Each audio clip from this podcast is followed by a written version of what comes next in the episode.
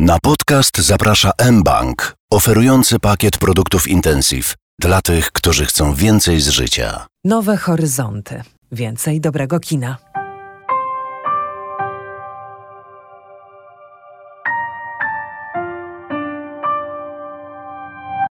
Bliskie sąsiedztwo. Fokus na Kosowo. 21 lipca rozpocznie się we Wrocławiu Międzynarodowy Festiwal Filmowy Nowe Horyzonty. Jak co roku od 22 lat program wypełni najciekawsze kino artystyczne. Potem, do 7 sierpnia, filmy będzie można oglądać w trybie online. Pokazane zostaną najgorętsze tytuły prezentowane na światowych festiwalach, w tym na ostatnim w Cannes, perły filmowej awangardy, a także klasyka kina. Niezwykle interesująco zapowiada się tegoroczna sekcja Fokus na Kosowo. To sześć nowych, docenionych na świecie filmów pełnometrażowych oraz zestaw krótkich metraży. O kosowskim kinie i realiach, w jakich tworzą filmowcy tego kraju, porozmawiam z dyrektorką artystyczną Nowych Horyzontów, Małgorzatą Sadowską. Zapraszam, Magda Juszczyk. To pierwsza odsłona podcastu Nowe Horyzonty Więcej dobrego kina. Festiwal Nowe Horyzonty to wielkie wydarzenie dla wszystkich, którzy śledzą najciekawsze kino artystyczne. Ten festiwal zabiera widzów w rozmaite zakątki świata, a dobór filmów to prawdziwe wyzwanie. Czy przygotowywany przez Was program uzupełnia podróże potencjalnego widza, czy też pozwala je wręcz zastąpić? Zastąpić pewnie nie, ale jednocześnie myślę, że żyjemy w takiej epoce, w której podróżowanie jest już dosyć mocno nacenzurowanym jako taki rodzaj zbędnego luksusu, prawda? I jedną z e, przyczyn globalnego ocieplenia, kryzysu i poważnych, destrukcyjnych działań ekologiczno-kulturowych. Więc być może niektórzy uznają, że kino jest wystarczająco dobrym przewodnikiem, takim, który może zaspokoić ciekawość, a jednocześnie pozwala różne miejsca poznać siedząc w fotelu, czy słuchając gości, którzy którzy się z danych krajów czy regionów na festiwalu naszym pojawiają. Nie zastąpi to podróżowanie, ale pewnie jest jakimś takim fajnym substytutem, a na pewno te podróże, które my proponujemy, to są podróże, które zdecydowanie wykraczają poza najbanalniejsze formy podróżowania, czyli też takie formy masowych podróży, to już jest mainstream i blockbustery, to jest ich domena. I zarazem e, myślę, że pokazujemy te wszystkie miejsca z bardzo nieoczywistych perspektyw. Też dajemy szansę, żeby ludzie mogli w jakiś taki głębszy sposób poznać dane miejsca czy kraje, ich rzeczywistość, ich współczesność, ich historię. Także myślę tak, że to jest jednak też ogromna wartość nowych horyzontów, że te horyzonty, nomen omen, poszerzamy. Nie sposób nie myśleć o tym, co dzieje się za wschodnią granicą. A to pytanie staje się jeszcze bardziej zasadne, gdy pochylamy się nad sekcją Fokus Kosowo. Czy filmy prezentowane w tej sekcji wynikają z tego, czym jesteśmy zaprzątnięci od lutego, czy jest to wynik poszukiwań artystycznych, filmowych, kinowych? Sekcję Fokus na Kosowo projektowałam jeszcze długo, zanim, zanim wybuchła wojna w Ukrainie. Kino Kosowa przez ostatnie dwa lata miało bardzo dużo sukcesów i zaistniało na takiej mapie filmowej świata. Te filmy podbijały Wenecję, Rotterdam, Berlin, Sundance.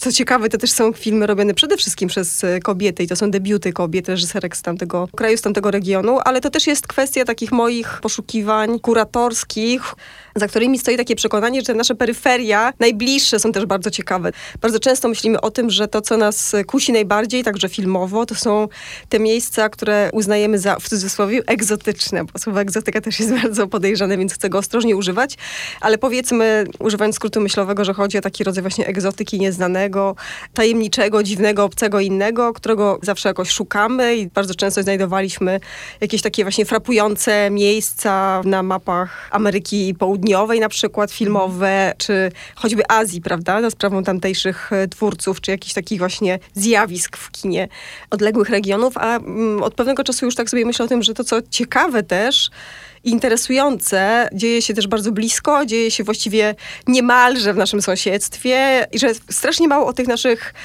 nie tak bardzo najbliższych, ale bliskich jednak sąsiadach w gruncie rzeczy wiemy No jak z koziołkiem Matołkiem. Ja zresztą lubię cytować ten wierszyk właśnie o koziołku, który po szerokim szukał świecie czegoś, co jest bardzo blisko. Także mam wrażenie, że właśnie tym jest trochę fokus na Kosowo, czyli tym bardzo blisko, czego gdzieś szukamy po szerokim świecie zupełnie niepotrzebnie, dlatego że te wszystkie zjawiska, które są i ekscytujące artystycznie, i bardzo ciekawe z różnych innych względów politycznych, czy obyczajowych, czy kulturowych, są gdzieś pod ręką, niedostrzegane przez nas, no bo są za blisko, bo są jakoś peryferyjne, powiedzmy. Peryferii to też nie jest zawsze ten kierunek, w który tak bardzo chcemy się zagłębiać.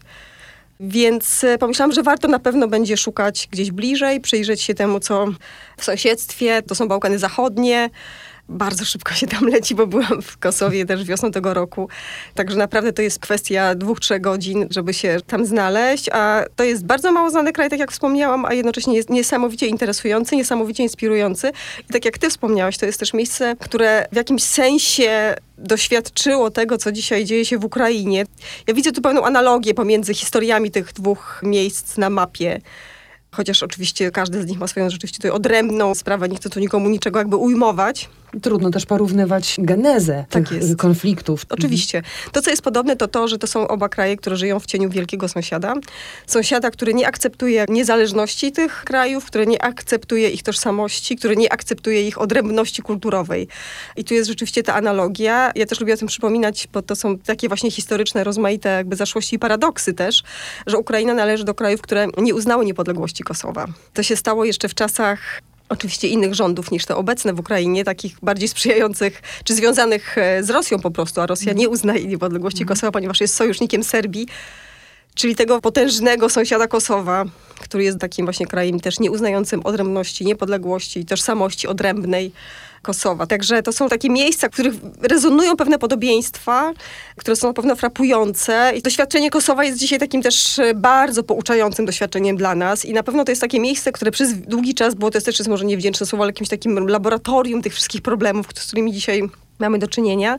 I ono właściwie skupia sprawy, tematy, którymi się dzisiaj bardzo dużo zajmujemy, które nas dzisiaj bardzo interesują, bo to są i kwestie emancypacji kobiet i praw kobiet, i to są kwestie dzikiego kapitalizmu i tego, w jaki sposób on wpływa na dane miejsce. To są kwestie tożsamościowe właśnie, tam wyraźnie widoczne też.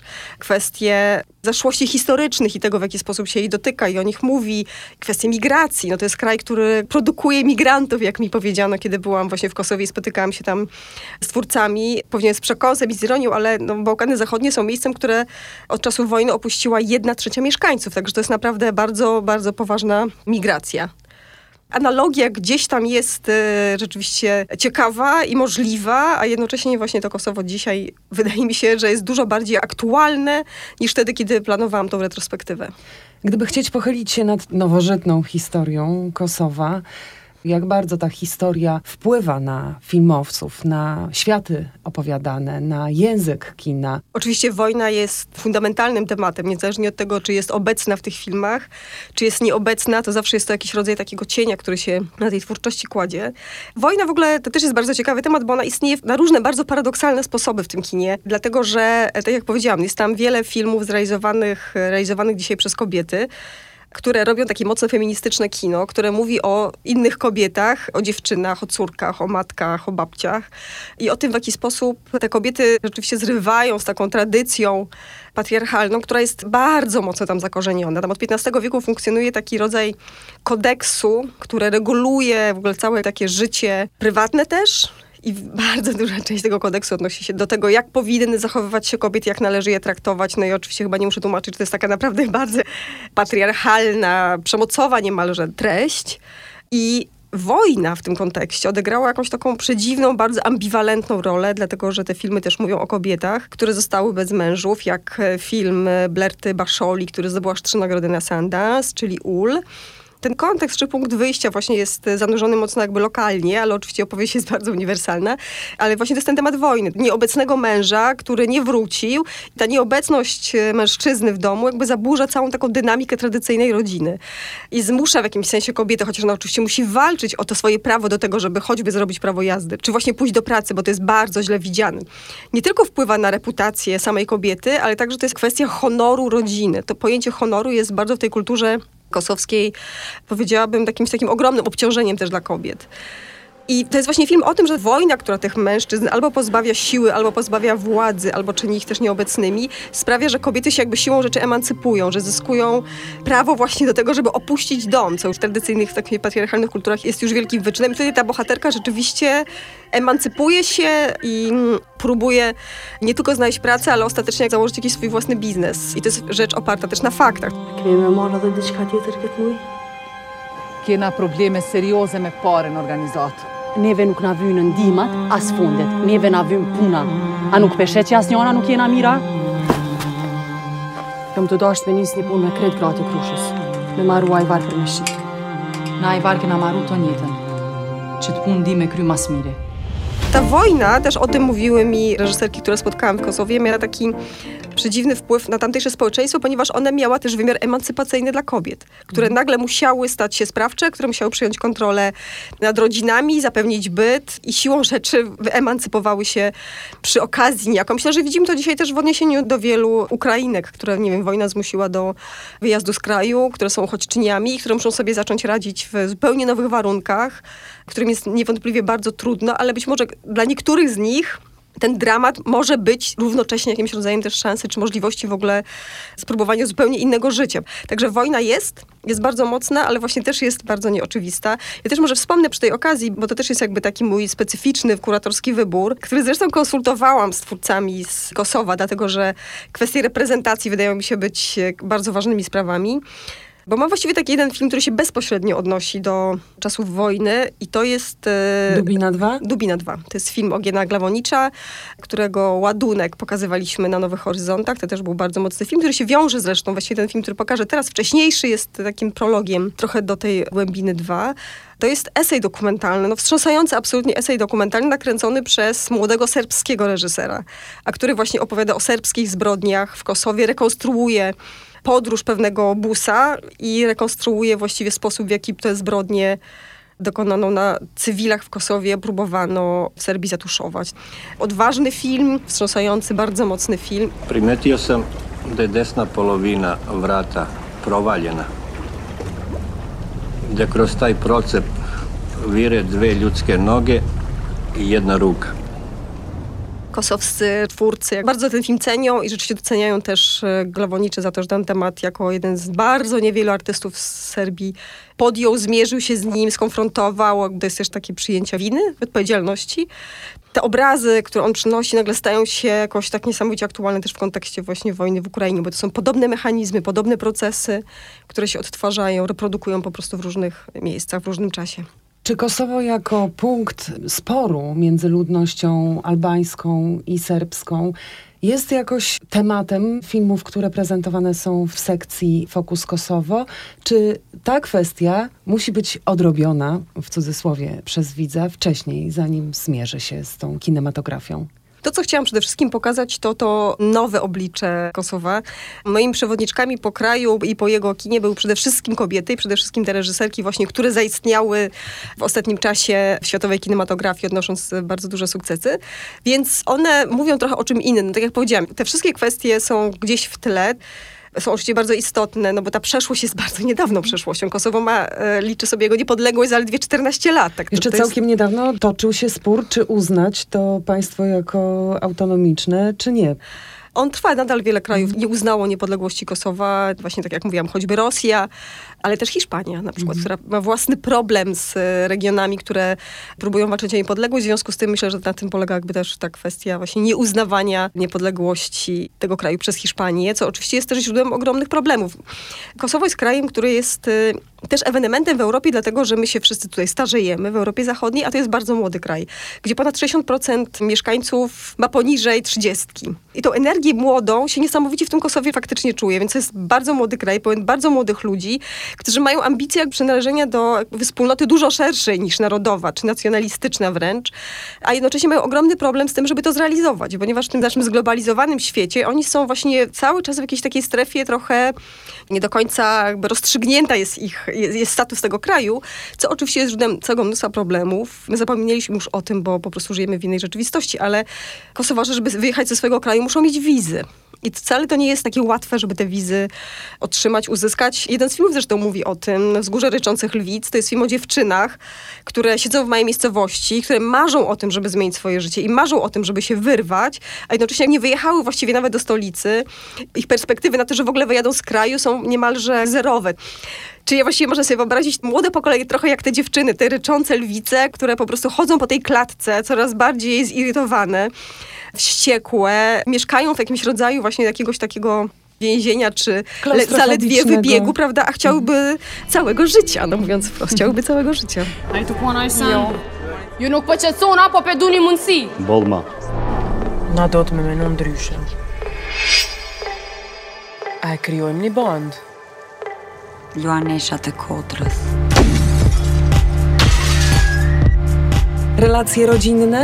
O, bardzo. Życie emocjonalne? To wszystko znajdziemy? Relacje rodzinne bardzo, dlatego że to jest wszystko właśnie związane z tradycjami, z kulturą patriarchalną, z postaciami ojców, obecnych czy nieobecnych, wpływających bardzo mocno i całej kultury, w której społeczność, starszyzna odgrywa cały czas bardzo mocną rolę, jeśli chodzi o to, co ci wolno, a czego nie wolno i to jest tak bardzo mocno regulowane. Widzimy to też w filmie Ul, prawda, gdzie są ci właśnie mężczyźni w kawiarni, którzy są władcami wszystkich kobiet, nad którymi próbują sprawować kontrolę.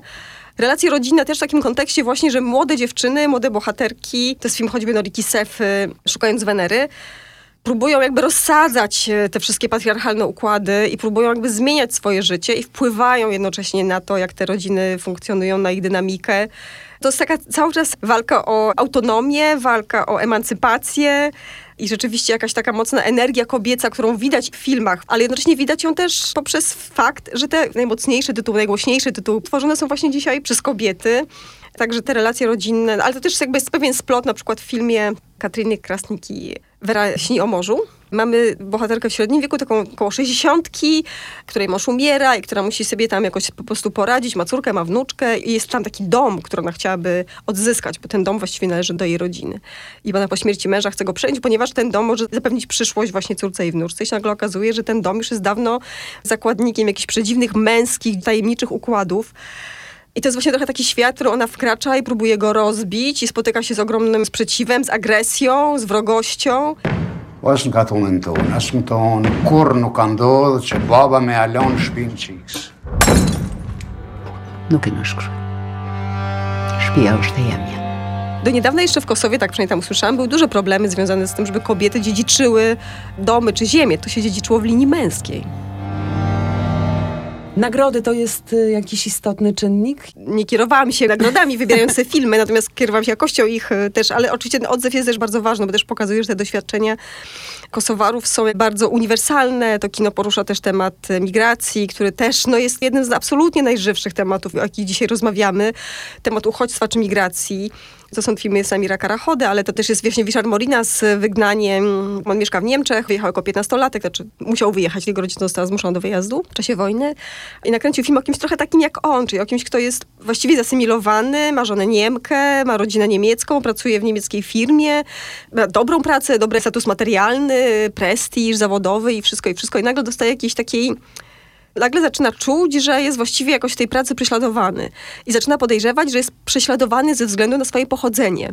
Scena w biurze, on się przedstawia i właściwie co druga osoba wymawia jego nazwisko tak po kilka razy, żeby się upewnić, jak on się nazywa. I jakby czujemy, że w tym bohaterze narasta jakaś taka głęboka właśnie frustracja związana z tym, że ludzie nie są w stanie wymówić jego nazwiska. Odbieram tę opowieść jako bardzo uniwersalną. Bardzo mi się podobał ten film, muszę przyznać. Również No tak, on jest, tak, on jest też jakimś rodzajem, właściwie on się przesuwa w jakąś, w jakiś rodzaj trochę thrillera, niemalże jakiegoś horroru, tam się zaczynają dziać dziwne rzeczy, już w pewnym momencie jakby tracimy sami przekonanie, czy to jest rzeczywiście jakby rzecz, która się rozgrywa wyłącznie w jego głowie, czy ona ma jakiekolwiek pokrycie w rzeczywistości. Bardzo fajnie jakby opisuje sytuację migranta, czy uchodźcy, jako też to uchodźstwo, czy migrację powiedzmy w tym wypadku, jako taki, powiedziałabym, stan umysłu trochę, prawda? Czyli to, że to jest taka bardzo krucha tożsamość.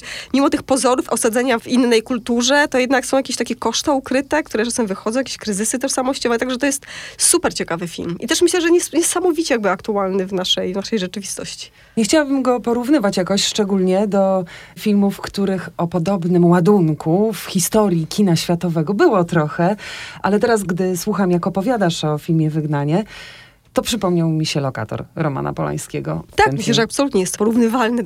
To samo doświadczenie, prawda? Ale też właśnie w formie, można być paranoi, czy jakiegoś takiego doświadczenia bardzo, bardzo dziwnego w oderwaniu od rzeczywistości. Tak, to jest kryzys tożsamości głęboki po prostu. Ciekawe zdjęcia, aktorsko też, bardzo interesująca propozycja, film Wygnanie i na pewno się spodoba widzom nowohoryzontowym, tak ich lubicie określać? Tak jest, Nowohoryzontowicze. Małgorzata Sadowska, dyrektorka artystyczna Festiwalu Nowe Horyzonty była dziś naszym gościem. Dziękuję za spotkanie. Dziękuję. Śledźcie kolejne odsłony podcastu Nowe Horyzonty. Więcej dobrego kina. Na podcast zaprosił mBank, oferujący pakiet produktów Intensive dla tych, którzy chcą więcej z życia.